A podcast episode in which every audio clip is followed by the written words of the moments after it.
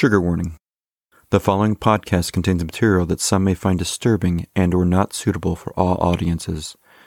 Instances of violence, sexual assault, murder, and further loss of life are discussed. We want to make you aware, especially since we mostly want this to be a humorous podcast, but we didn't want to blindside you with heavy or unsuitable material. If you are uncomfortable, feel free to skip to our next episode where standard fare will resume.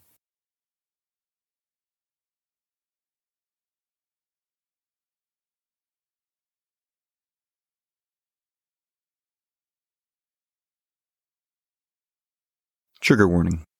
The following podcast contains material that some may find disturbing and or not suitable for all audiences. Instances of violence, sexual assault, murder, and further loss of life are discussed. We want to make you aware, especially since we mostly want this to be a humorous podcast, but we didn't want to blindside you with heavy or unsuitable material. If you are uncomfortable, feel free to skip to our next episode where standard fare will resume. Yeah, it's like there's only seven stories you can tell, and one of them's Fern Gully. Gentlemen, let's broaden our minds.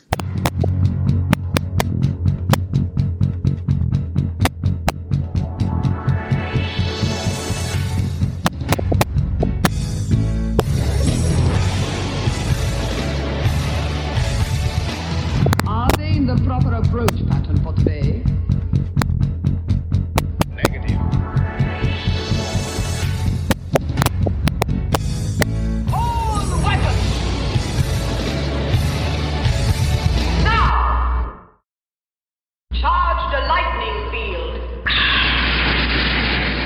Hello, fellow listener. This is Dispatch Ajax. I'm your host, Jake, and this is my co host. Oh, it's, uh, yeah, yeah, I'm Skip. Skip. Hi. Skip. Yeah, he, he meant to talk, but he didn't. So I, I was asleep. The dulcet tones. Jake Nelson lulled me into slumber. It's ASMR Dispatch Ajax. let's have let's have a sleepy little podcast today. Hmm? Just you and me. I think it's interesting that you categorize yourself as a fellow listener, since you're the host of the show. We're all listeners, aren't we, folks? Just happy little listeners, just walking around doing the dishes, listening to sleepy little podcasts, huh? Feels good, doesn't it? it's the Bob Ross podcast. Now we're gonna do a little bit here. You just do just put a happy little bit in there. Oh, it's gonna be f- full of laughs. I thought it would be fun to. Can we actually record a different one? Because that's that's weird. That was a weird thing I did. There's this boy named Skip. I met him 15 years ago. I was told there was nothing left. No reason, no conscience, no understanding. Even the most rudimentary sense of life or death. Good or evil, right or wrong. I met this six year old child with this blind, pale, motionless face and the blackest eyes. The devil's eyes. I spent eight years trying to reach him, and then another seven trying to keep him locked up, for I realized what was living behind those boys' eyes was purely and simply evil. It's incredible too because I mean we met in college, so uh, the fact that I was a six year old and I always thought it was like a Doogie Howser kind of thing. Um, yeah, right, Like yeah, you- which is also a horror. yeah, uh, you know, if, if if. Doogie like held a knife to somebody's throat, like Chucky, and made him like get accepted to college. Speaking of Chucky, did you know that Chucky's slightly based off a real story? I thought it was just based on that Twilight Zone episode. No, it's there's a It's Telly Savalas, who loves you, baby. right? No, that's it, that No, was I I know it's it's a great Twilight Zone episode. Uh, it's a great the- episode, Oh, what was that dolly's especially name? since the doll's not the villain. Little Polly Shore. The dolly, think. little Polly Shore, it's little Polly Shore. Uh, It's the the whistle's gonna kill you. Child's Play is so brain dead. The, the doll's just protecting the little girl from the abusive father. Yes, yeah. Apparently, this is a there was a, a doll in the early 1900s that was supposedly haunted, and all the people who received the doll uh, would wind up with grisly deaths, and then they Mm. they stopped. They took it away, and it's been locked up ever since. Took it to doll jail. that doll's what we called in the prison system a bitch. so Roger Ebert wrote this too, right? Is that One day, in a fit of rage, he cut out the bitch's eyes. like a doll's eyes? Ah, the great circle of doll horror life. Jaws to Halloween to Twilight Zone to Chucky. Um, so I married an axe murderer thrown in there. Mm, that's right. Yep. Yep. This is the cycle of life. Where's Elton John when you need him? you know, I say that constantly. Well, so it occurred to me that, uh, you know, and not by me, I mean everyone who's ever seen a horror movie, that they all share similar tropes. A lot of tropes are era specific. Um, you know, you had the 50s era tropes and the 70s era tropes and the 80s and 90s era tropes, which are all vastly different from each other, but a lot of them share common ancestry. So we thought we'd uh, break down. This is Jake, by the way. Wait. uh, you didn't ever. No, you're, you're. Skip. You're Skip talking. I'm Jake. You said my name though. Yeah, but you're evil. That's why you need to know. I mean, you have to have a protagonist and an antagonist, Oh, yeah, right? Yeah, that's uh, that's. I'm skipping. this is the shape. I'm the final girl in this episode. So we thought we'd explore some of the uh, origins, some of these tropes, because slashers obviously were a thing long before Halloween, but Halloween kind of like perfected the model, I guess you could say. Well, there's I think taking some of those elements from other films and cementing them to then that everything is built off of since. Kind of connecting the dots in a lot of ways. Taking stuff, you know, that you saw in giallo horror films of the of Italy in the in the 60s and then you know, your peeping tom and your psycho and stuff from like Black Christmas or Texas Chainsaw, the town that dreaded sundown and then kind of Mm-hmm. solidifying them and, and it, it became much more palatable and marketable. If you're a certain age, especially, you, you kind of intuitively get it. The crazy thing, I think, with a lot of these horror tropes that span a, a diverse number and type of film actually come from not only real events, but a very limited number of real events. And their staying power and their, like, I think sometimes it's coincidental because it plays on fears that we have as a society, and sometimes it's it comes from the fact that these were real events, whether you realize it or not because it's sort of in like the collective unconscious, the zeitgeist of the of society. Specifically, we discussed the film "The Town That Dreaded Sundown," which is a slasher film technically, but it's based on a true story. The Texarkana Moonlight Murder, which were real and kind of created the slasher character that we know, like Michael Myers or Jason. It was based on an actual serial killing spree in the late 1940s, where a killer wore a mask had sort of like a persona that was created by the media and killed people in really, really brutal ways that were kind of copied later by people like Son of Sam, Ted Bundy to a certain extent. So the perpetrator of the Moonlight murders was a man known as the Phantom Killer. And he attacked at least eight people within 10 weeks, and he killed five of them. The first two victims he attacked got away. Now, the interesting thing about this to me is we all know the trope of it's the people that transgress whatever moral institutions we have are usually the ones that die, right? So if you have sex in a movie, you die. If you're out too late, you die. Alcohol or drug use. Sure, usually that means you're doomed. If you're making uh, fake passports. Yeah, fake vaccine passports? Yeah. Yeah. Oh, could we do a slasher film where we're just killing anti vaxxers? Yeah, totally. There was this weird switch over beforehand, and there are too many horror tropes for us to go into completely in this episode, but some of the main ones we're sticking with are. If you if you look back, you think about a movie like um, The Blob, for instance, Yes. which is a you know popcorn big group big horrible popcorn flick. I mean, not horrible, horrifying popcorn flick. it was atrocious. It's actually a great movie. well, this, well, then you have the sequel, the remake. Boy, oof. um, it's one of the first times that you actually have teenagers as the main characters. Because before that, you had like sci-fi horror monster movies and things like that, and usually the adults, a scientist or hmm You look at something like uh, the the thing from another world. You know them. Invasion of the Body uh, Snatchers, Invasion of the Body Snatchers. Day of the Triffids. Yeah, it's all adults and scientists usually, right? Because they're the ones who can explain what's going on. But the Blob is one of the first times that you actually see teenagers as like the main protagonists. They're the only ones who know what's going on. And it's the adults who won't listen to them. Because that's essentially about the time when teenagers became a thing. Yeah. Before a certain era, you were a kid or you were an adult. That's it. There's no in between. And then when teenagers became a demographic, and especially after World War II, when they became a demographic that had money to Mhm. spend and started actually pushing pop culture like music and fashion, basically spending money and creating the cultural zeitgeist. That's when you see a shift. Oh, the the 50s teenager stuff, like the uh, you know Rebel Without a Cause era, like you know we're teens and we're whatever, screw society, and then you know that of course becoming like part of a moral panic that causes the movies to reflect why they should be punished for the things that they do. That ironic Cold War thing where it was screw communism. Like, oh, it's all about fitting in and conformity. But then, like everything that America did was about fitting in and conformity and brainwashing and the entire decade of the 50s. Everyone could be an individual, and as far as Leave It to Beaver would allow it. Right. Yeah, exact. I mean, look at those hygiene films and like the film reels about etiquette. That's some straight up brainwashing, the kind of thing that they would accuse the Soviet Union of doing.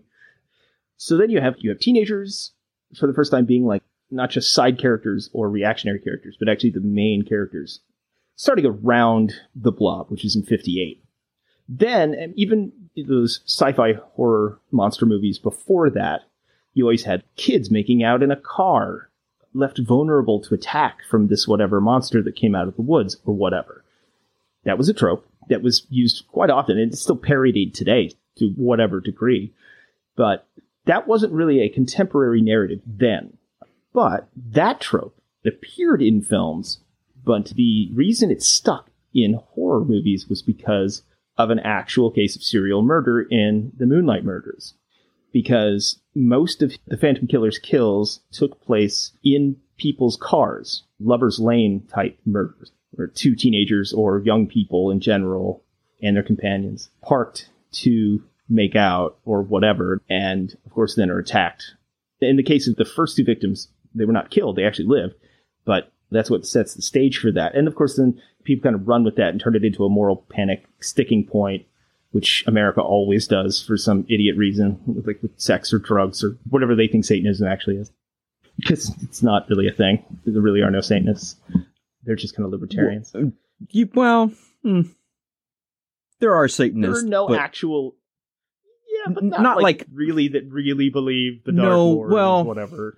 I'm sure there are some that see it as more than just a figurehead of their cultural idealism. The like the Satanists who are like kidnapping kids and like, you know, the reason for satanic panic in the 70s, that's that's not a thing. in eighties. Yeah. No, it never happened. Other than the None current Democratic happened. Party, obviously, you know. Oh, of Yeah. course, obviously, um, no, no, because I've read the Protocols of the Elders of Zion, so obviously I know it's true.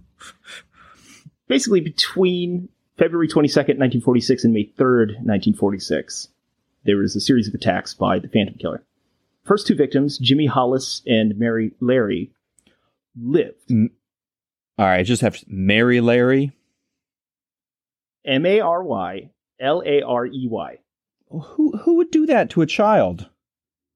I know it's terrible. Mary That's one of my Larey. things. Like I always said, if we had a kid, we could never name it with a vowel that sounded like Y. Because like my mom, her name was Terry. She was Teresa, and so she started going by TJ when she married my father because it'd be Terry Harvey, and that sounds awful. It's not good, but the the true rhyming of a of a name that's you just can't do that. Can't do that. You don't do like No. Jake Lake, you know, or or Barry Harry. Actually, that sounds kind of cool. Jake Lake kind of sounds cool, uh, like a hard boiled detective. uh, Jake Lake took you to the lake and uh, he he had his way with you. Well, see, if you're like hanging out with a dude named Jake Lake, do not go to the lake with him. That's what I'm saying. Because either he's really, really lame, he's obsessed with the lake because that's his name, or he's going to kill you. I mean, there's no two. There's no two ways about it. But I mean, he's he's very attractive, so maybe it's worth it either way. Projecting much. um, Uh, he's also the star of the football team, and he gets really good grades. he's really hunky. and everyone likes. He's got a lot of friends. His pants are really tight and it's nice. We're getting into different territory with that. So uh, those two survived, and their their account is a horrible. It's a it's a really harrowing tale. It's really awful. It involves sexual assault and attempted murder. Um, if I remember right, Jimmy Hollis suffered multiple skull fractures and was Mm. hospitalized for weeks.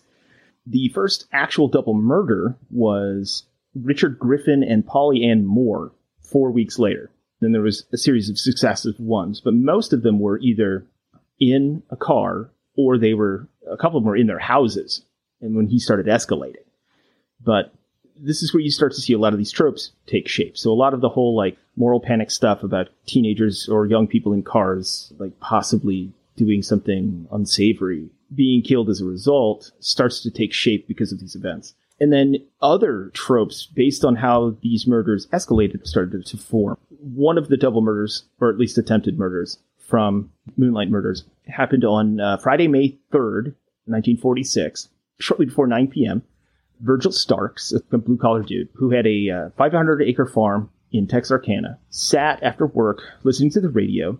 While his wife is in her bedroom lying on the bed in her nightgown, she heard something in the backyard and asked Virgil to turn down the radio. Seconds later, while Virgil was reading the newspaper, two shots were fired into the back of his head from a closed double window three feet away. So he stalked them outside their window, saw their routine, and planned a murder accordingly. Katie didn't hear the gunshots, but she did hear the sound of breaking glass because it would have been broke plate glass back then. She thought that Virgil had dropped something, so she went to investigate. When she came into the doorway of the living room, she saw Virgil stand up and then suddenly slump back into his chair. Yeah, she saw blood, ran to him and lifted up his head, and then realized he was already dead. The second shot killed him instantly Hmm. and they only had a hand crank phone. So she's trying to charge the phone so that she can call the police. And she only gets two cranks in before she's shot twice in the face from the same window. One bullet entered her right cheek and exited her left ear. The other went in just below her lip, broke her jaw, knocked out several teeth, and then lodged under her tongue. She managed to get to her feet, got a gun, Wow. yeah, managed to run and find a gun, but couldn't defend herself because she had too much blood in her eyes, which is rough. Yeah. So then she hears the screen on the back porch door being torn open by the killer. She assumed she was going to die. So she did her best to stagger to her bedroom to leave a note so that someone would know what happened. So the killer ran back into the, to the back of the house and made his way up the stairs into the side screen porch and then through the back door. She heard him coming through the kitchen window, so she turned around and ran through the dining room, through the bedroom, down the hallway, into another bedroom, and then into the living room and out the front door. And we know all of this, not just from the story, but she left a trail of blood through the entire house, which was easy to follow. Yeah. Uh, oh, in one account, it was referred to as a virtual river of blood and teeth. Huh. That's fun. So she was barefoot and still in her nightgown. She ran across the street to her sister and brother in law's house, but no one was home. So she ran 50 more yards to a neighbor's house. He finally answered the door. She said, Virgil's dead, and then collapsed. The neighbor shot his rifle into the air to get everyone's attention, and then another neighbor went to get his car, and the whole family took Katie to the hospital. And then she was so delirious that, and had been shot in the mouth, she felt guilty for for needing help, and gave one of her gold teeth to her rescuers because, in her delirium, thought that that would be appropriate payment. Okay. We got a lot going on here Yeah. so like she had lost a lot of blood, but her heart rate apparently remained normal, and she was thankfully stabilized in the hospital and was and was questioned by the sheriff. Of course, the newspapers print a story. The headline was "Murder Rock City Again: Farmer Slain, Wife Wounded." The sheriff came back and once again tried to get more information, and she discounted almost everything that was written in the article because it was just clickbait garbage. So apparently they had printed that her husband Virgil had heard a car outside their home several nights in a row, stalking them, kind of like Michael does in Halloween with Laurie. But apparently that wasn't true. You just see from this one instance that a lot of these tropes that you will see in movies again and again and again kind of come from one actual event. An event that was so crazy that you could pull a dozen different tropes. What are the odds of all of this happening, right? You start putting these different tropes together during the moral panic of the conservative era in 1980s. Probably into the late 70s, into the 80s. Yeah. Yeah, young people making out in their car, stalked by some serial slasher, uh, you know, the attempted murder, the stalking at their house, and then the '80s galvanizes this. Well, this happened because they were doing something immoral. They were doing something that goes against social norms by having sex outside of marriage or whatever. You put these things together as what I think society thinks is cautionary tales about morality, but in fact had nothing to do with it- each other or anything else. One person created all these crazy circumstances. It's kind of a an Ouroboros of reality and fiction. Mm-hmm. you know, because you have that happen, which then leads to stories about it, which then leads to urban legends, which then bleeds into other people, you know, like a Son of Sam doing a similar kind of thing, Mhm. you know, or um, Bundy. Um, although Bundy didn't go up to people's cars and kill them, stalk people in their houses. He did it at sorority house in Florida. That version isn't necessarily what he's known for. Much more of a a smooth criminal, I think, is the idea of Ted Bundy rather than a slasher vibe. Which is funny because, like, is in reality. But yeah, his archetype isn't that. Yeah, I mean the the version like a, a Son of Sam or a, a Zodiac killer, those are seen, I think, differently than a Ted Bundy is. Mhm.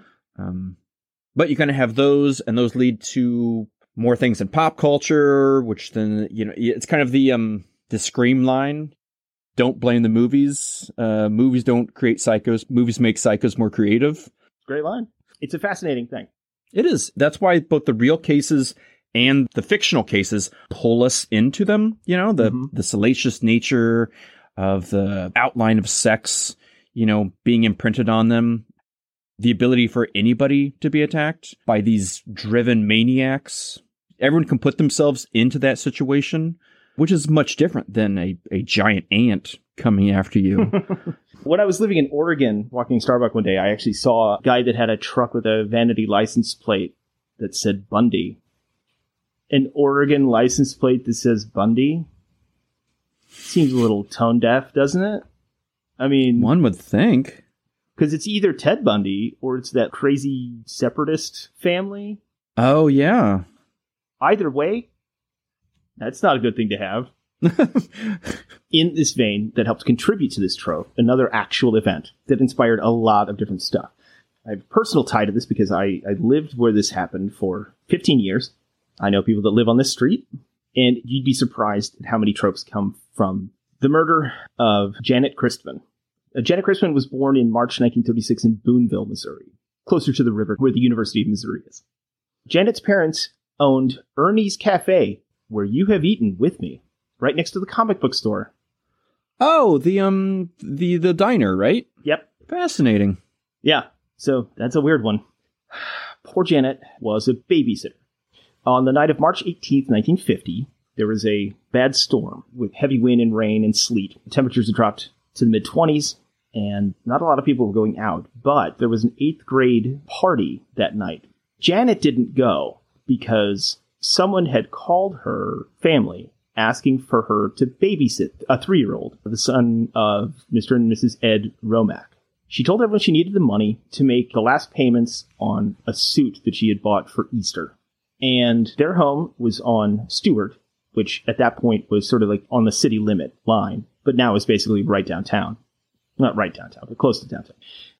Ed Romack, who was leaving to go play cards at 7:50 p.m., showed Janet the loaded shotgun that he kept by his front door and instructed her on how to use it if something ever happened. And basically, it's just to answer the door with it. Greg, the three-year-old she was watching, slept with the radio turned on, so he would not have heard anything that was about to happen. Now, in the middle of the night, Officer Ray McCowan, who was on duty in, uh, with the Columbia PD, answered a phone call, and the only words that came out in screaming panic were "Come quick." He tried to get more information, but the line was cut, and all he got was a dial tone. and he knew that it was a prank based on the terror in her voice. So he waited for the phone to ring again because he didn't have any way to trace where it came from or who it was. So all he could do was wait to hopefully call back. Soon after that, the Romacks called from the Moon Valley Villa, where she, her husband, and the Muellers were all playing cards, just to check on Janet and see how the night went, but nobody answered. But it was late, so they weren't worried about it, presuming that she had just fallen asleep. They stayed there for a few more hours, and about 1.35 a.m. they returned home, noticed that the porch light was still on, and the front window blinds were wide open, which was unusual and kind of goes against the instructions that they had given her. Ed tried to unlock the door, but realized it was already unlocked. That's where they found 13 year old Janet Christman on the floor of the living room in a pool of blood. She had been sexually assaulted and murdered. She had a head wound from a blunt instrument and multiple puncture wounds from a mechanical pencil, plus a cord from an electric iron that had been snipped with a pair of scissors around her neck as a garrote. And a few feet away, they could see the phone dangling off the hook. So Ed Romack called the police, and the police came out. Mm. So Janet Christman, she only weighed about 135 pounds, and police knew immediately that she had put up a real fight. They could find evidence of a struggle that went from the kitchen through the hallway and to the living room in front of the house. There were wounds on both sides of her head, including puncture marks that appeared to have been made by a mechanical pencil, and her face appeared to have been scratched. And the sheriff's deputy who investigated the scene thought that things were a little convenient because it was strange that she'd been killed with an instrument that was hidden in the house. The iron where the cord was cut from wasn't in plain sight, and the gun was still by the front door. So they suspected whoever it was likely knew the house, knew the family, knew Janet Christman, and knew the routine that they used when they left the house. It seems that whoever killed her knew she would be there alone or knew that th- that child was going to be asleep with the radio on. And since she was instructed very specifically to only answer the door with the shotgun, which hadn't been touched, either she knew the person who had knocked on the front door, or that person didn't go to the front door and distracted her and was somehow able to unlock the front door and get in without a struggle. Because the door was not broken, the lock wasn't broken, it was unlocked, but the shotgun was still there, untouched. So, the killer was familiar with the entire situation, which means it was somebody that the family most likely knew and knew intimately. Also, disturbingly, there had been another similar murder in 1946. It was a bad year. Two blocks away from the Romack home, a girl named uh, Mary Lou Jenkins was strangled with an extension cord. They didn't think that was similar? They didn't put those Well- two and two together? Now, CPD, in all of their glorious wisdom that stands to this day, did charge a black janitor at the university who was uh, mentally challenged, IQ about 70. They coerced a confession from him, prosecuted him. He recanted. They refused to retract it, and he was executed. So, that's fun. What was his name? Uh, Floyd Cochran. Floyd Cochran. They blamed it on Floyd Cochran. Had he'd done both killings? and basically, there, so there had been reports of peeping tom incidents, a string of rapes, all in that just couple block radius over that four year span between 46 and 50. They blamed it all on Floyd Cochran. So Hmm. everyone involved in the cold case now, obviously, it's reopened as a cold case. And, you know, has been for a long time because it was very obvious that that man committed no crime. Was piling on the tragedy. even though they had blamed the whole thing on, at least the prosecutor had blamed the whole thing on Floyd Cochran, the police had focused on another suspect, Robert Mueller. Weird. Uh, I'm surprised this hasn't come up in QAnon circles. this could be Mueller. I don't really know, but it's it's spelled the same as Robert Mueller. Mueller. Mueller. He was actually a family friend, and he'd been into the house on multiple occasions. Um, according to testimony that was introduced to a grand jury later on, uh, Mrs. Romack said that she felt frightened and uncomfortable around Mueller and said he had run his hand across her dress two days before when they were alone. Basically, copped a feel. Right. And Ed Romack also testified that Mueller had once convinced him that he admired Christman's, quote, well developed form. Huh. That's what all non creepy people say. Right.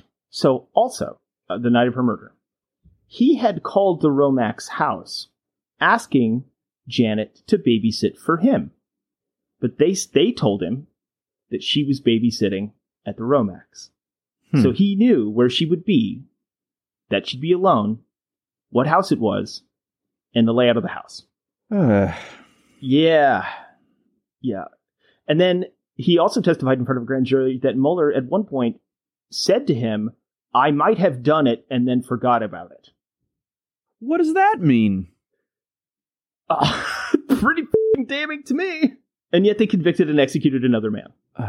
On top of that, Mueller carried a mechanical pencil that had a round end that generally matched the puncture wound on Christman's head. come on. Yeah. Um, but then there was a bunch of uh, legal stuff. They had given him a lie detector test without alerting his attorney. So that was problematic. They didn't have an arrest warrant for him, but they still took him into custody and then took him to Jeff City to get the lie detector test, which that's also a problem because he was under the impression he was under arrest. Um, yeah. and on May 24th, the grand jury did not return an indictment. Instead, they just criticized the police and the sheriff's departments for not working together. So, uh, the report said, quote, in the opinion of the grand jurors, much of the effort expended has been wasted and dissipated because of the failure to correlate the information available. So basically, they knew better and they still f***ed it up. It goes on to say that it blames, quote, petty jealousies and it fueled a, a quote, almost complete lack of cooperation between various law enforcement agencies. So, that's good. So immediately afterward, Mueller joined the Air Force and moved away. He tried to sue the uh, sheriffs and police departments for violating his civil rights, but lost the case and died a free man in 2006 at the age of 83. Uh, Yeah, it's a terrible story. It's a really, really, really, really horrible story. And, and obviously nothing will ever come of it. They will never figure it out, I'm sure, since everyone involved is dead. But yeah. but this this horrible and tragic event that's so brutal and gruesome, you can see where the horror tropes come from here.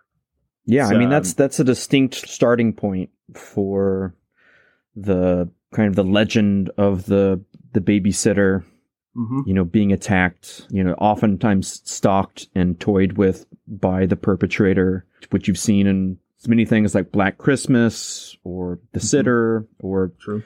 Distinctly when a stranger calls in 1979 Yeah. um that's when you get you know the have you have you checked on the children the call is coming from inside the house In, inside the house, yeah.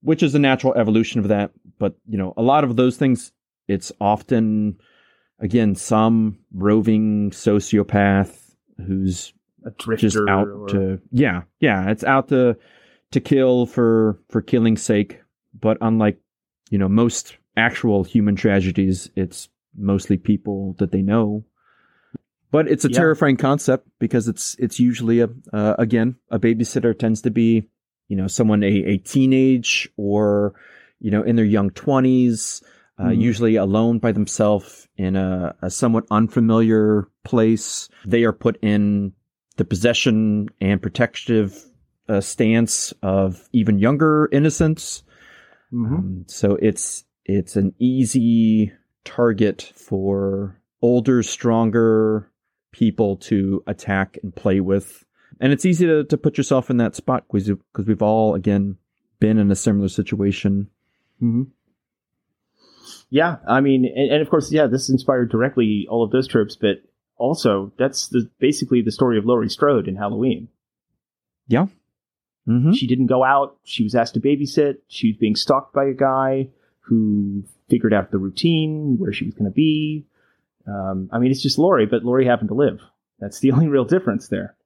Um, so I mean, it's like the it's kind of the archetypal story in that sense. Like all, almost all slashers, like in amalgamation with other tropes, come from this one story, and it's it's really sad. Um, it happened, uh, and I think that's one of the reasons it still rings true to people today. It still feeds into these primal fears because uh, you know whether they consciously know know that it was real or not, they could see how it could be, and and it's you get a character, a killer in a horror movie that's something like the shape Michael Myers, or he's like Jason Voorhees.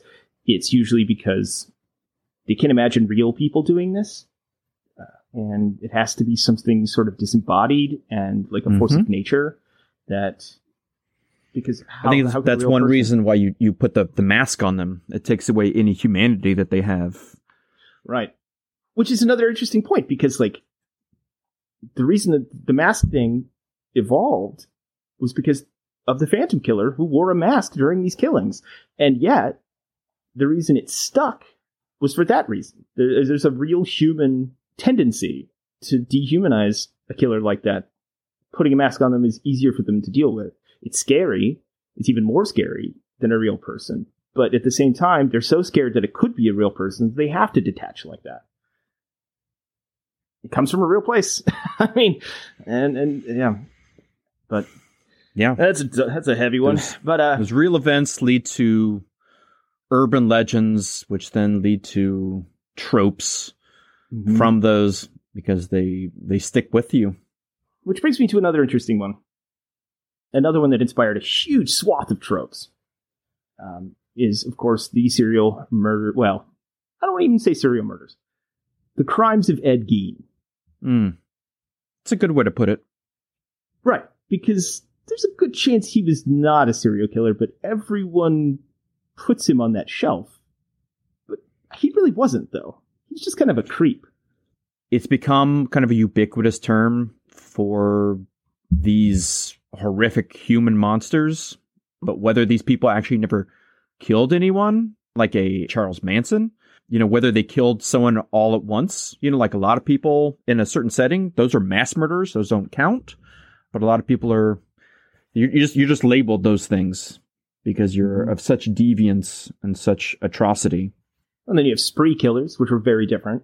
Uh-huh. completely different thing. It's the difference between like BTK and I don't know, like um Bonnie and Clyde, you know what I mean? Like which are those are completely different tropes, but they're they're a thing, you know, and other people Mhm. have done the same thing.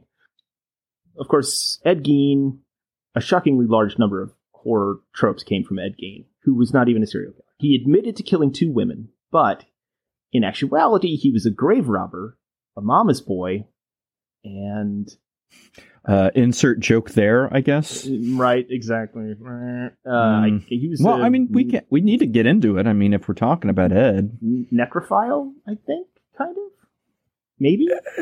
Was that more ritualistic than it was sexual? I, I'm not really sure. it, it's tough. Then you're getting into the psychology that's behind the what he's doing and why he's doing it. I, I, it's how how can you truly explain? Yeah, and so, so the evidence of Gein's crimes were so much more horrific than the actual crimes he committed that I think people had a hard time believing he wasn't a serial killer, or at least what, what we would call later a serial killer. In 1957, hardware store owner Bernice Worden went missing, and the last person that was reported uh, seen with her was Ed Gein. If I remember it, he was like a local handyman, just did odd jobs and, and, and gigs for money.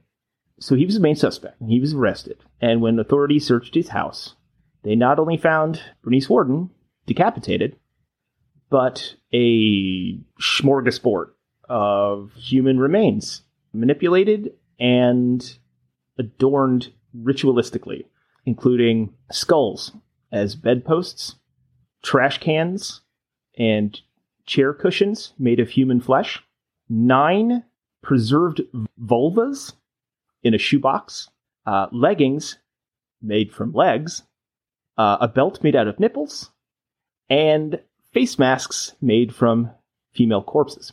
Now, he did admit during questioning to murdering Bernice Worden and bar owner Mary Hogan, who he killed in 1954.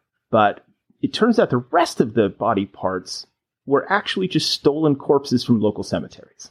His ultimate goal in this whole exercise was to make a bodysuit made of human flesh to resemble his mother so he could once again be inside his dead mother. Uh, mark me down for a no, please. Ed Gein wasn't actually a serial killer by any real definition, but his his crimes inspired. Well, there's a controversy about whether or not it inspired Psycho directly, because the novelist who wrote the book actually lived only 35 miles from Ed Gein, but he had nearly completed the book when Gein's murders came to light. He was noted as saying that he was shocked at how closely his character resembled Ed Gein. Which, I mean, come on. I mean, I'm just going to say it inspired Psycho. We'll leave that for people to decide, but uh, it also became the foundation for Texas Chainsaw Massacre, Silence of the Lambs, uh, a movie called Three on a Meat Hook, which is exactly how it sounds, Deranged, and a Cormac McCarthy book, Child of God. So the true horrors of this world come not only from the waking moments, but also from the unknown terrors in the dark. Such it was for Wes Craven, who was inspired to create the killer nightmare of Freddy Krueger in Nightmare on Elm Street by all too real and all too deadly experiences. He had heard stories of refugees in the 1970s escaping the genocide of the killing fields. A particular story that caught his attention was that of a young Cambodian man who had come to America with his family. He was plagued by nightmares and PTSD. He was suffering such vivid night terrors that he refused to sleep. He told his parents he was afraid that if he slept, the thing in his nightmares chasing him would get him. He was assured that the nightmares were not that unusual and he shouldn't be so terrified. But he didn't buy that, and he started staying up, refusing to sleep. His family and doctor grew concerned and began to give him sleeping pills to induce slumber. He had a coffee pot in his room to stay awake, and nobody knew quite what to do. Finally, one day, he was watching TV with his family, and he fell asleep on the couch. They saw him asleep, let out a sigh, brought him up to his room, put him to bed, pleased that he had finally gone into the night. Unfortunately, sleep would take him in all too real a way. Soon thereafter, they heard his screams. They found him thrashing his bed. They ran to call for the ambulance, but by the time they got to him, he had died. He was a youngster having visions of a horror, that of his time in Cambodia. This particular case came from an article in the Los Angeles Times, which served as some of the original source material for Wes Craven. That article noted that 104 men with an average age of 33 had mysteriously died in their sleep. Now, this all comes from an outbreak during the 70s and 80s of a syndrome that affected Southeast Asians. Uh, a lot of them were refugees um, trying to. It's called the CIA. It'll get you. Unfortunately, a lot of them they weren't able to worship properly due to the guerrilla war in Laos with the United States. Uh, the Hmong people, an ethnic group which mainly lives in southern China, Vietnam, Laos, Thailand, and Myanmar, they believed that if they did not worship properly and perform the proper spiritual rites, the ancestors of the and spirits of the village wouldn't be there to protect them in their sleep, and thus evil spirits would be able to attack them. These attacks induced a nightmare that leads to sleep paralysis, and they would feel a great weight on their chest. Some of these people who were spread out over the United States, they wanted to get a shaman who would come and protect them, but many of them never had access to the shaman. That's why we need shaman care for all. People shouldn't pay for shamanic care. It should be for everyone.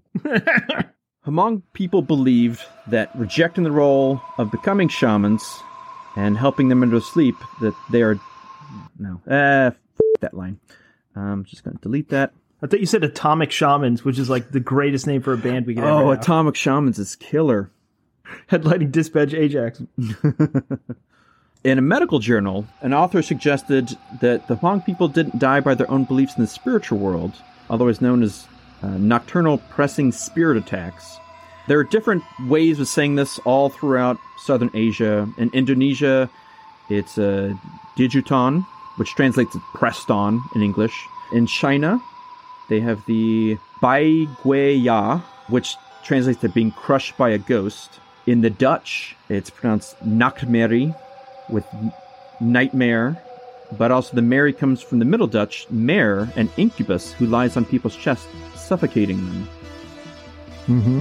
This phenomenon is also known among people of Laos, who say that malign spirits, pronounced Da Chua, and they also take the form of a jealous woman and would sit on people. Now, a lot of this is folklore, but unfortunately, there is an actual physical thing that is killing these people. Sudden unexplained nocturnal death syndrome, or SUNS. Yeah, it's also considered sudden arrhythmic death syndrome, or SADS. uh, it, it, it's what they call them. Oh. This syndrome was reported in the Southeast Asian countries. The condition could often be recognized by people falling asleep, making loud groans, and showing signs of difficulty in breathing or labored respiration before becoming rigid and dying. Just out of nowhere. This happens mostly in people of Asian descent, particularly Japanese and Southeast Asian heritage, most acutely of the Hmong peoples.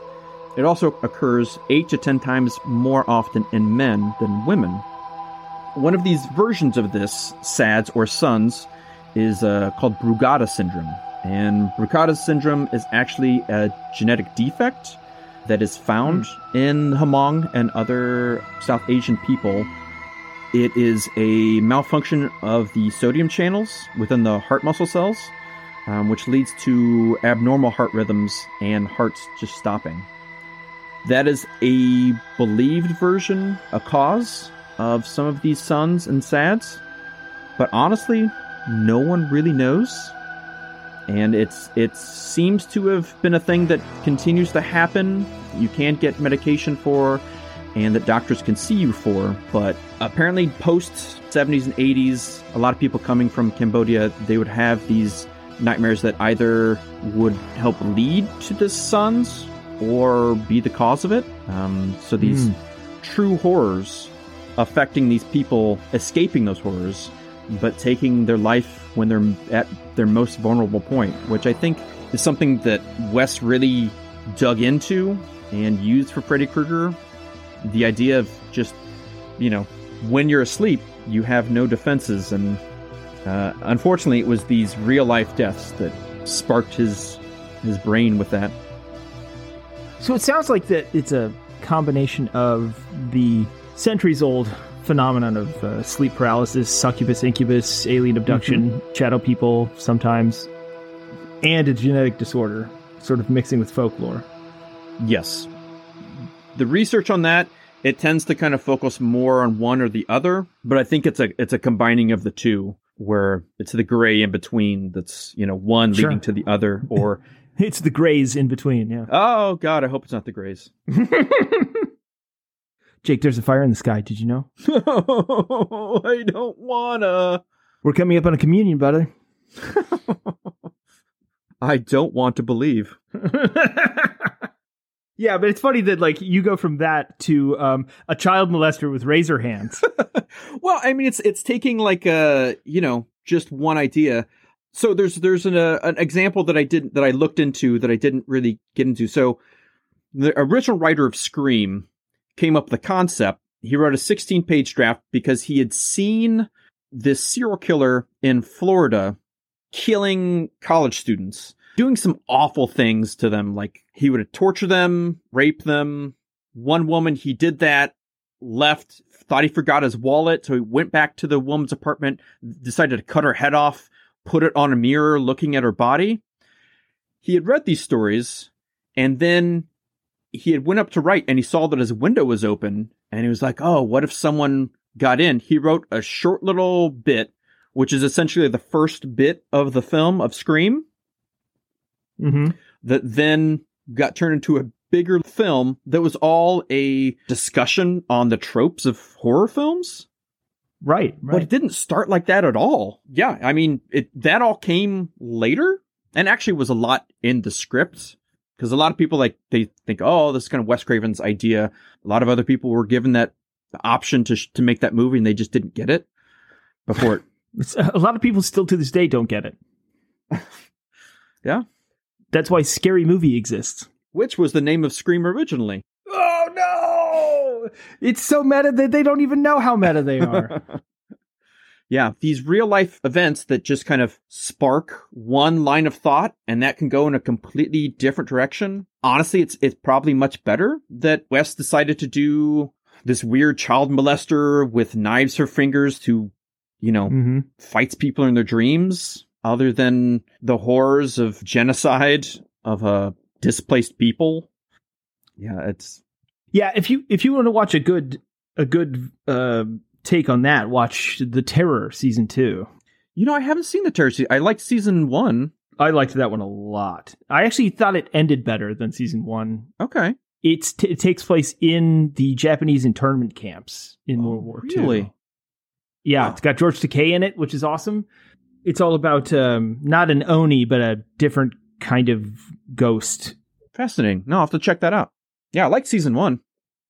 Talk about a show that nobody talks about. Most likely an asteroid that crashed billions of years ago. It's finally thawed out and it's attacked a research team in Antarctica. Finally. you researchers. so the killer clown thing and fear of clowns in general uh, has been a trope, um, but really it, it's it's a modern trope, but one that has really old roots that are kind of universal. It just kind of galvanized in recent years for various reasons. Basically, since forever, the idea of a clown or a fool or a jester, they've been in society since we've had society. They're kind of a way of creating satire and parody and talking about in a humorous way the ills of society or the things that are going on without breaking these social mores that exist. So they get away with stuff. You know, they get away with critique, they get away with parody, they get away with slapstick violence and things that normal humans wouldn't be able to. This comes from a an author named Wolfgang Zucker.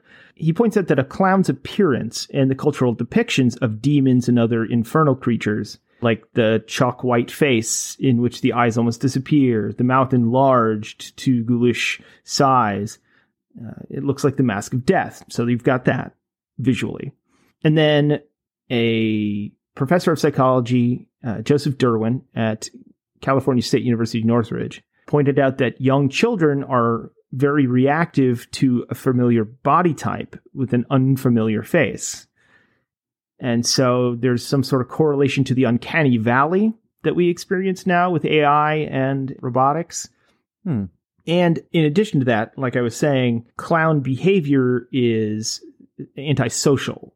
We all sort of accept that they can get away with things like uh, slapstick violence or when it was a jester, you know, poking fun at the king, even though that would normally get you killed, he was the one that was supposed to make light of it, and he was allowed to do so.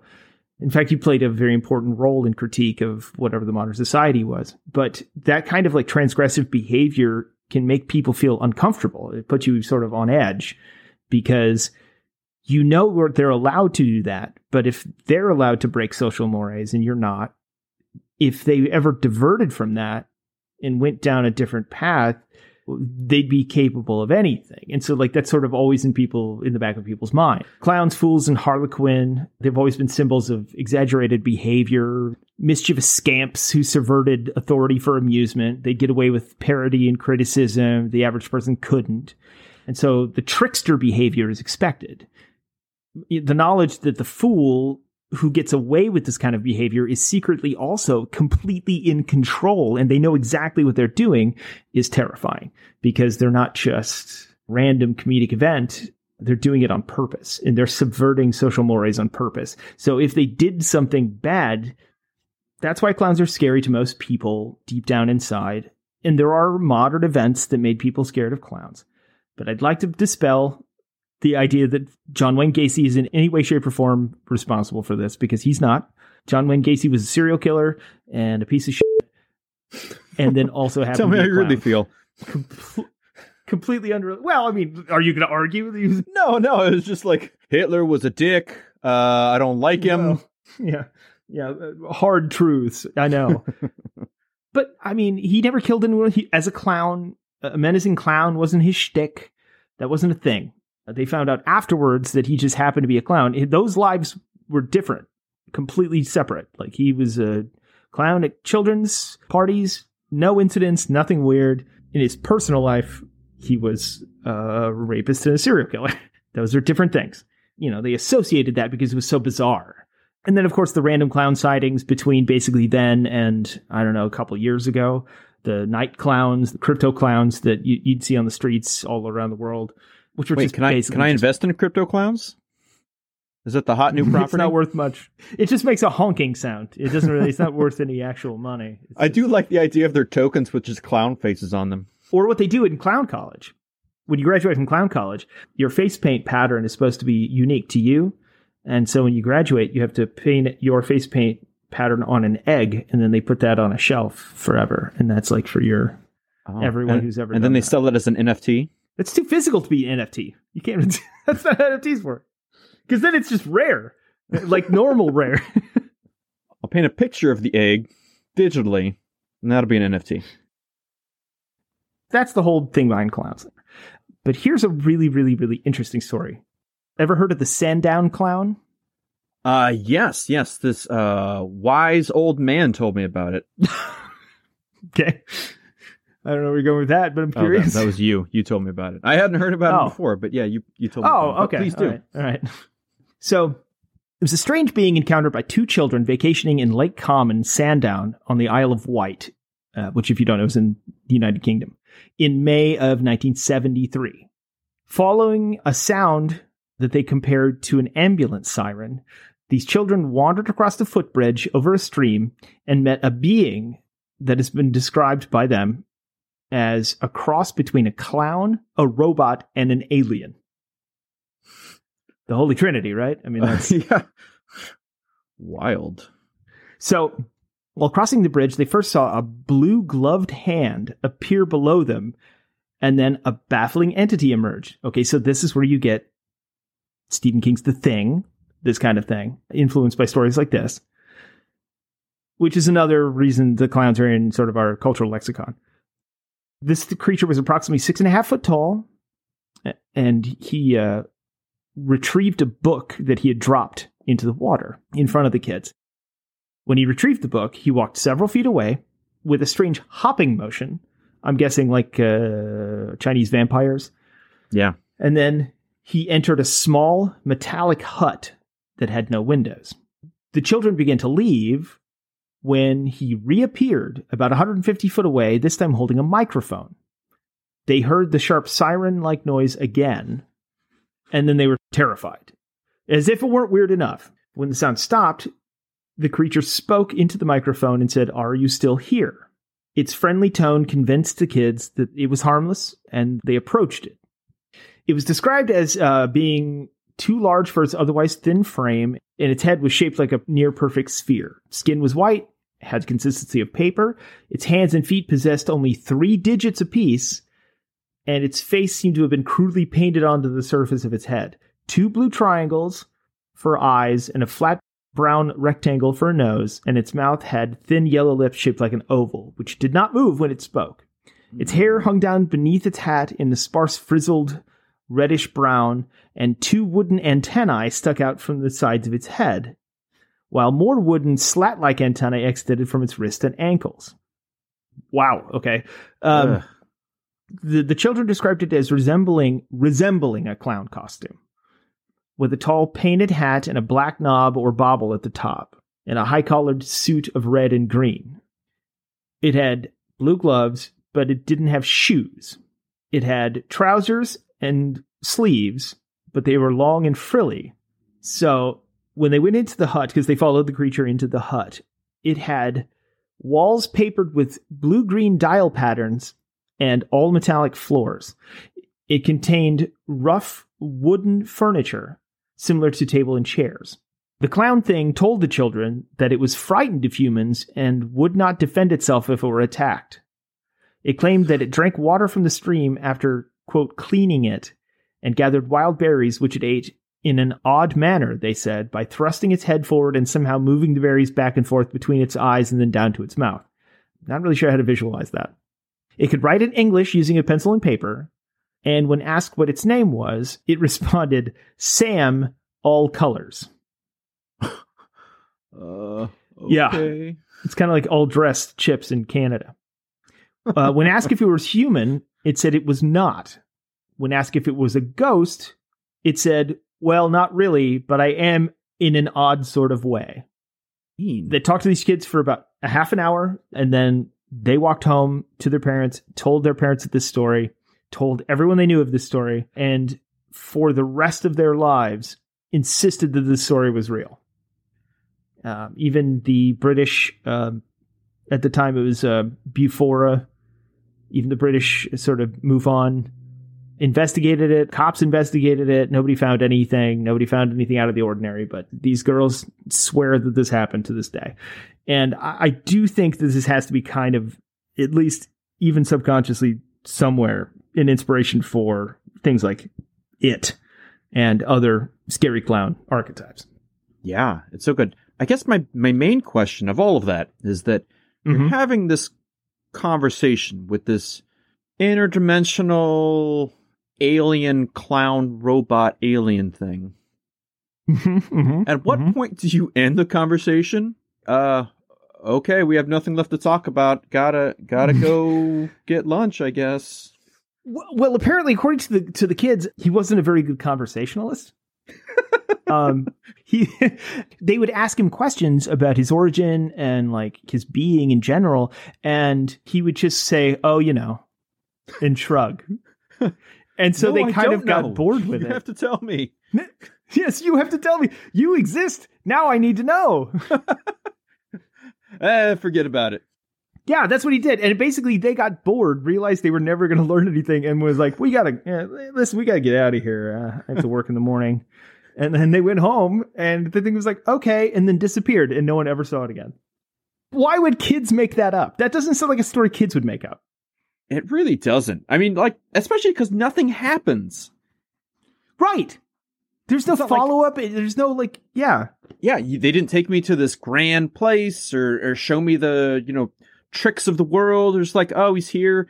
He he didn't really say anything. He was pretty boring. He was weird, and then we left, and he was gone. Well, especially yeah, considering like how bizarre the thing looked and his basic just existence is complete and so detailed and so weird. And then they were kind of like they, they just left after half an hour because they were bored. That doesn't sound made up to me. I, I wouldn't. You and I wouldn't make up stories like that when we were kids. I mine would be much more fantastical. Yeah, exactly. That's I think one of the reasons that it's like stood out for so many people is that it it doesn't make sense that these two girls made it up. Now, I one of the theories is uh, that phenomenon, uh, the shared hallucination, which um, it may or may not be a thing, but um, I mean, it's it's easy to sort of like hype each other into things. But then in that scenario, you would think that the hype would just get higher, like you'd get more. Like it would Yeah. be more fantastical. Oh, he took me on the ship, and you know, like Well, that's what happens with those like those know? things. It's like, oh, we saw a fairy, and then that fairy like turned our clothes pink, and then we got on this giant toadstool, and we went into the fairy Right. kingdom. It's not just like, oh, he just kind of stood there and he he he couldn't hold a conversation, and he was kind of boring. Right. After all these interesting things about him, he ends up being boring is not a way that a child's story ends. Yeah, that's a weird one. That's a weird one. But uh, that's the that was the more because the the killer clown thing is bull. Uh, it's not really a thing. It's just it's a lot of other things. I thought it'd be funny to look into that one, which I did think in, influenced some other like Killer Clowns from Outer Space and it. there there is a thought out there in you know the wild wild conspiracy you know paranormal world that clowns are actually some type of tulpic being from another universe or dimension um that's why we don't really know exactly where they came from or started and that they they Yes, prey we on our fears Uh, since this is probably the coolest uh, thing you did research on for this whole thing, Jake, why don't you play us out?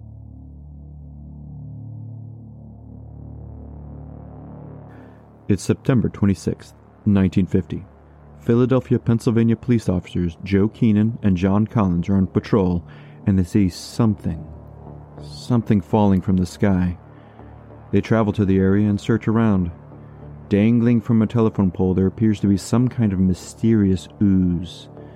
It was a sparkly mass, six feet in diameter, one foot thick at the center, and an inch or two near the edge, of some kind of purple jelly that had a crystal like substance inside of it and was letting off a mist of some sort. Perhaps it was tricks that were being played on their mind, but it appeared to undulate and to move, seemingly crawling. With its strange nature and possibly of live vibration, the cop duo called for backup. Officers James Cooper and Sergeant Joe Cook arrive and witness this disc of gelatinous mystery as well. As any right minded policeman would, then do, Collins decided to make first contact. He reached out his hand and touches it.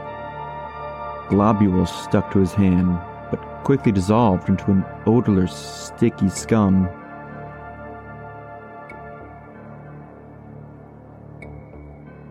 As with the goo retrieved by Collins, the rest of the glob seemed to disappear entirely in about 30 minutes after the cop's first sighting.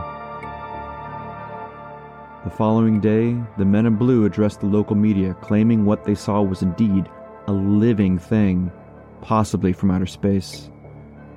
Following its discovery by the Philadelphia police, both the FBI and U.S. Air Force were called in to investigate the quote unquote flying saucer that had crashed and dissolved without a trace.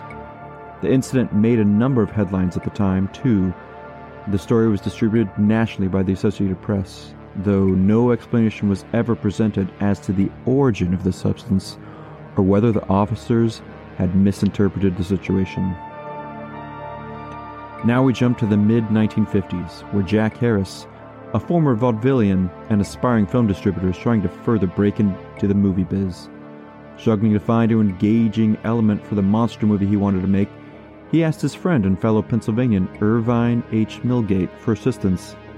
As they talked that evening, the skeleton structure of a meteorite crashing down outside of Philadelphia containing a mystery space jelly evolved.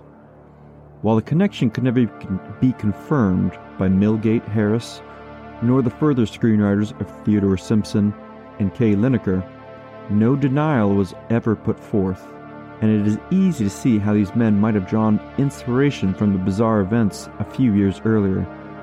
The discovery and description within the film eerily matches the real life account, and that's not even mentioning that it was written by, filmed at, and starred mostly Pennsylvania locals, all of which probably had heard the story as well.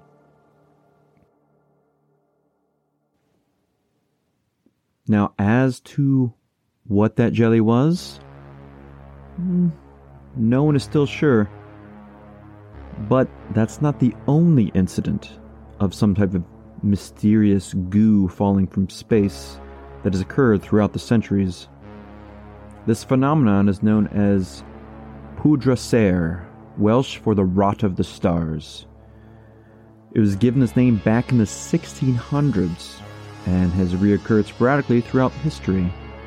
This happened in Tasmania, Scotland,